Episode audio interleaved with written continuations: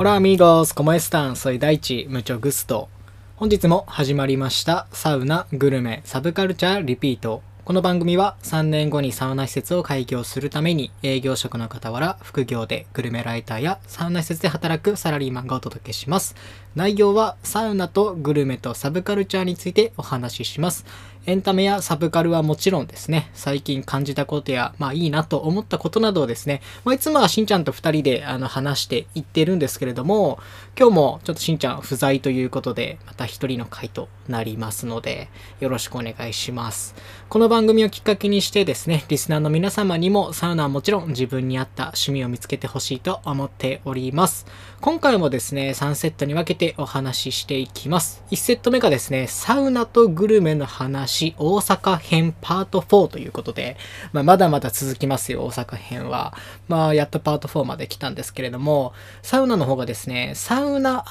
カプセルアムザというところと、えー、グルメの方が香港というですね、町中華を紹介していきたいと思います。で、2セット目が最近見た映画の話ということで、ゴジラマイナス1と、えー、ゴーストワールドというですね、あの昔の映画の話と、で、3セット目がですね、野球のまあストーブリーグの話ということで、まあ現役ドラフトだったりですとか、まあ大谷翔平さんですとか、まあ山本由伸さんの移籍の話だったり、みたいなですね、まあこうストーブリーグのお話をしていきをしていこうかなというふうに思っております。じゃあ、早速ですね、始めていきましょう。サウナ、グルメ、サブカルチャー、リピート。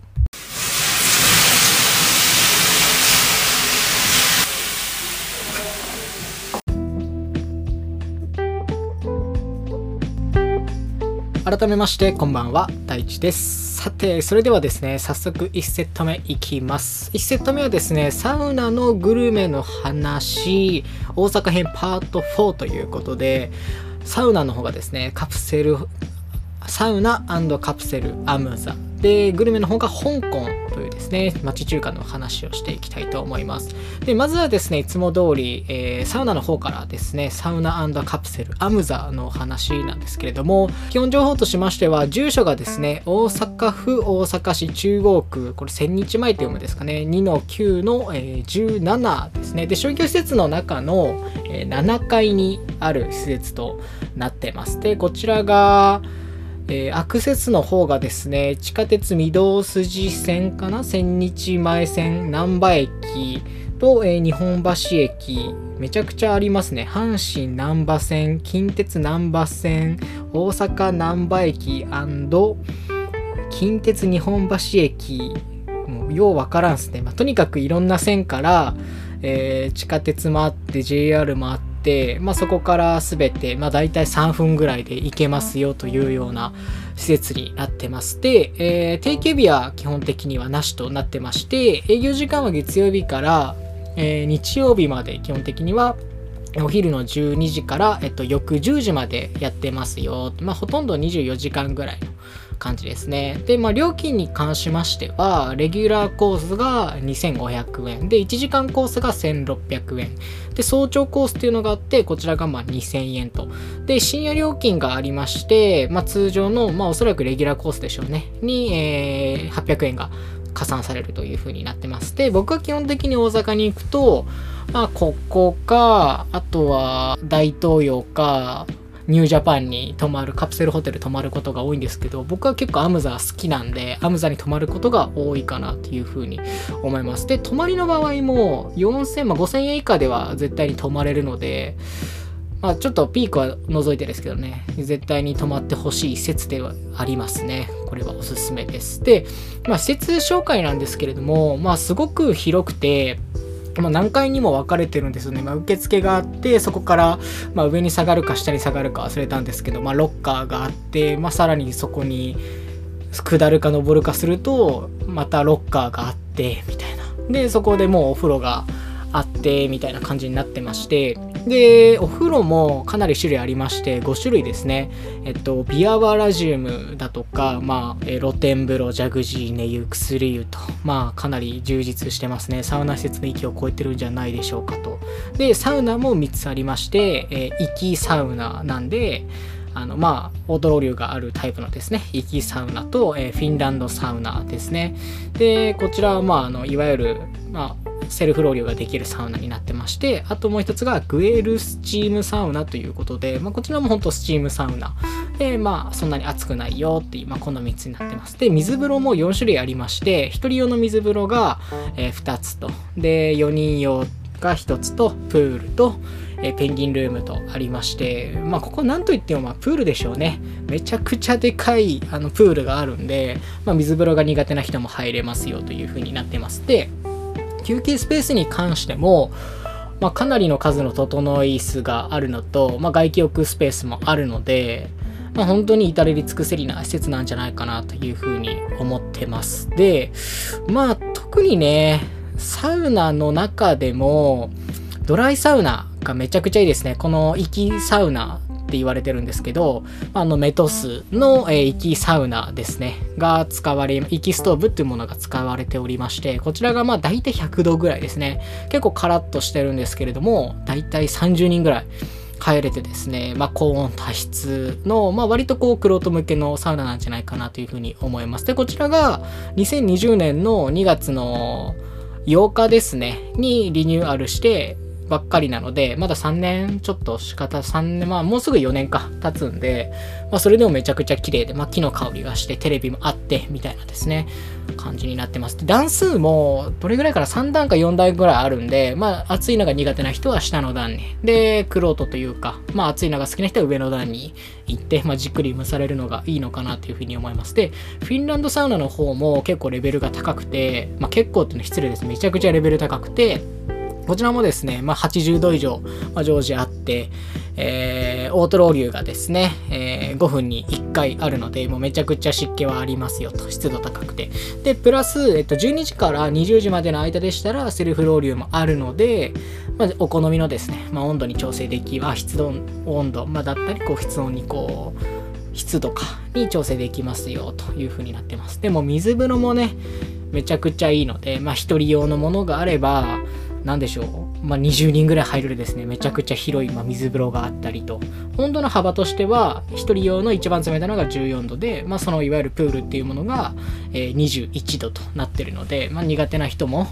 入れますよっていう風になってます。まあ、ここはね、めちゃくちゃいいです。広いし、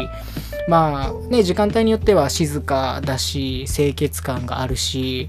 まあ、バリエーションも豊富なんですよね。サウナも水風呂も。なんで何回も言ってるんですけど、サウナの、まあ大阪でサウナハマり始めたいよ、みたいな、まあね、慣れていきたいよっていう人は間違いなくここがおすすめかなというふうに思います。で、プラス、でカプセルホテル泊まると安いんで、夜の時間だと、もう人がほとんどいない状態で貸し切り状態で入れるので、まあ、めちゃくちゃおすすめです。ここはですね、ぜひ行って、まあその1時間だけとかでもいいんですけど、ぜひ泊まってね、誰もいない時間帯のサウナ楽しんでほしいなというふうに思っております。まあこんな感じですかね。もうここ大阪帰る、あ、帰るっていうか行くたびによく行ってるんで、ぜひ行ってもらえたらなというふうに思います。で、次が、えー、香港ですね。中、グルメの方になりまして、えー、住所の方が大阪府大阪市浪速区、えー、恵比寿東の1の19の、えー、12というふうになってますね。ここも激渋ですよ。ここはもう本当に昭和にタイムスリップしたかのような、まあ、昭和知らないんですけど、まあ、昭和にタイムスリップしたかのような、まあ、ちょっと道を入っていくような本当にディープなスポットになってます。ここはですねアクセスとしては、えー、地下鉄恵比寿町恵比寿町駅から徒歩5分くらいと。で地下鉄、えー、動物園前。駅と、え、JR、え、新今宮駅から徒歩7分ぐらいという風なエリアになってます。ここいいですね。もう風格がえげつないですね。まあ、赤の看板、赤と白を基調とした看板にも黄色のキンキラキンとしたようなですね、縦看板もあって、もうめちゃくちゃ目立つし、雰囲気いいしという風になってます。で、お店に関しては、まあ、10人ぐらいが入れるこじんまりとしたカウンター式になってるので、で、プラス、なんて言うんでしょう、店長さんも、まあ、働いてる女性の方もおそらく夫婦だと思うんですけど、まあ、常連さん多いんで、もうみんなでアットホームな環境で、もう誰とでも友達になれるという。ね実際僕も1人で行ったんですけどそこの常連さんとあとはまあたまたま出張で来てたよっていう、まあ、東京の人とかも含めて10席あるうちのま5人ぐらいと仲良くなるというですね。でしかもその友達とあ仲良くなった人と2軒目3軒目連れて行っておごってもらうというですね。もうめちゃくちゃ一人旅満喫しましたよというような、まあ、それぐらいですね距離感も近くて結構コミュ力が高いというか何て言うんでしょう。あんまりねその人見知りしない人だとめちゃくちゃ楽しめるような中華料理屋さんじゃないかなというふうに思います。でこの時食べたのが豚天ぷら。まあこれが700円。じゃチャーハンが800円。まあ瓶ビール。550円と。まあね町中華といったらまずはあの瓶ビールで乾杯と。でね結構あるあるだと思うんですけど中華料理行ったらちょっと生ビールじゃなくて瓶ビール行きたくなるよと、まあ、なぜかというともちろんねちゃんとね生感洗浄してるとこもあるんですけどまあね、ちょっと怪しいところもあるので、それならもうね、どこで飲んでも間違いない瓶ビールを飲むっていうところ、まあここに関しては生ビールがないんで、まあ瓶ビールをまあ注文するというところで、まあね、ここはね、豚天食べたんですけど、豚天が結構有名みたいで、誰でも結構食べてますね。食べログ見てもインスタ見ても結構豚天食べたよみたいな投稿が多いんで、ぜひね、豚天食べてほしいなと思います。で、めちゃくちゃメニューが多いんですよね、種類が。もう壁に貼り切れないぐらいの、まあ、ご飯系もあって、一品系もあって、まあもちろん餃子もあって、まあ、麺類もあってと、まあこれを一人で仕込んでるのかと、この広さのキッチンで、まとんでもないぐらいのですね、やっぱりこう腕が立つ職人さんなんだろうなというふうに大将めちゃくちゃ尊敬しましたね。ここはいいですよ、本当に。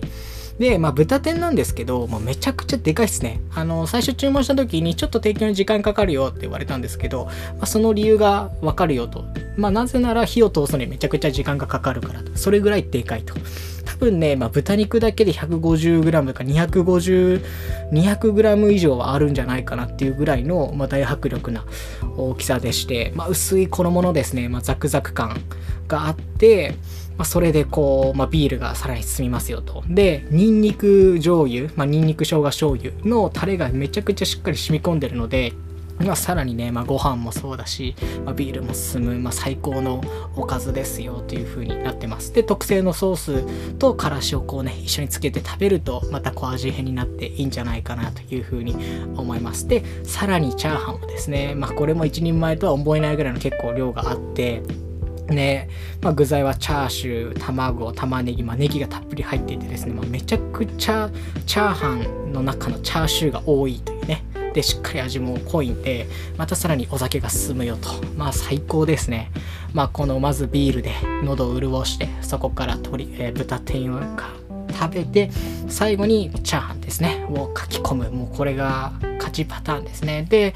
中華スープもですねついてくるのでぜひねあの自家製の鶏ガラと、まあ、醤油のこうまあしっかりとした味わいのですねこの中華スープも飲んでいただきたいなというふうに思います。ここはもうめちゃくちゃおすすめなんでぜひね行ってもらいたいと思います。であまりちょっとね遅い時間に行き過ぎると早めに閉まってる可能性もありますしかといって、まあ、ピークの時間に行くと入れないことがあるのでオープン間際をね、狙ってね、オープン直後を狙っていくのがいいんじゃないかなというふうに思います。ぜひね、ここ行って、まあ、アムザ行ったり、まあ、大東洋行ったり、まあ、梅田、ニュージャパン行ったりとね、ぜひね、楽しんでほしいなと思います。もちろんね、たこ焼きとかね、お好み焼きもいいけれども、まあ、こういうね、ディープな街のディープな街中華っていうところはね、その街の顔みたいな、まあ、どういう街かがわかると思ってるんでね、ぜひね、こういう場所を開拓してほしいなと思っております。1セット目はこの辺りで、大阪のグルメと、えー、町中華の話をしていきました。あ、ごめんなさい、最後に。で、この、さっき言った、あの、香港の、まあ、レビューの詳細なんですけれども、ノート書いてまして、えっと、第173回のですね、国民栄誉賞に値する大阪の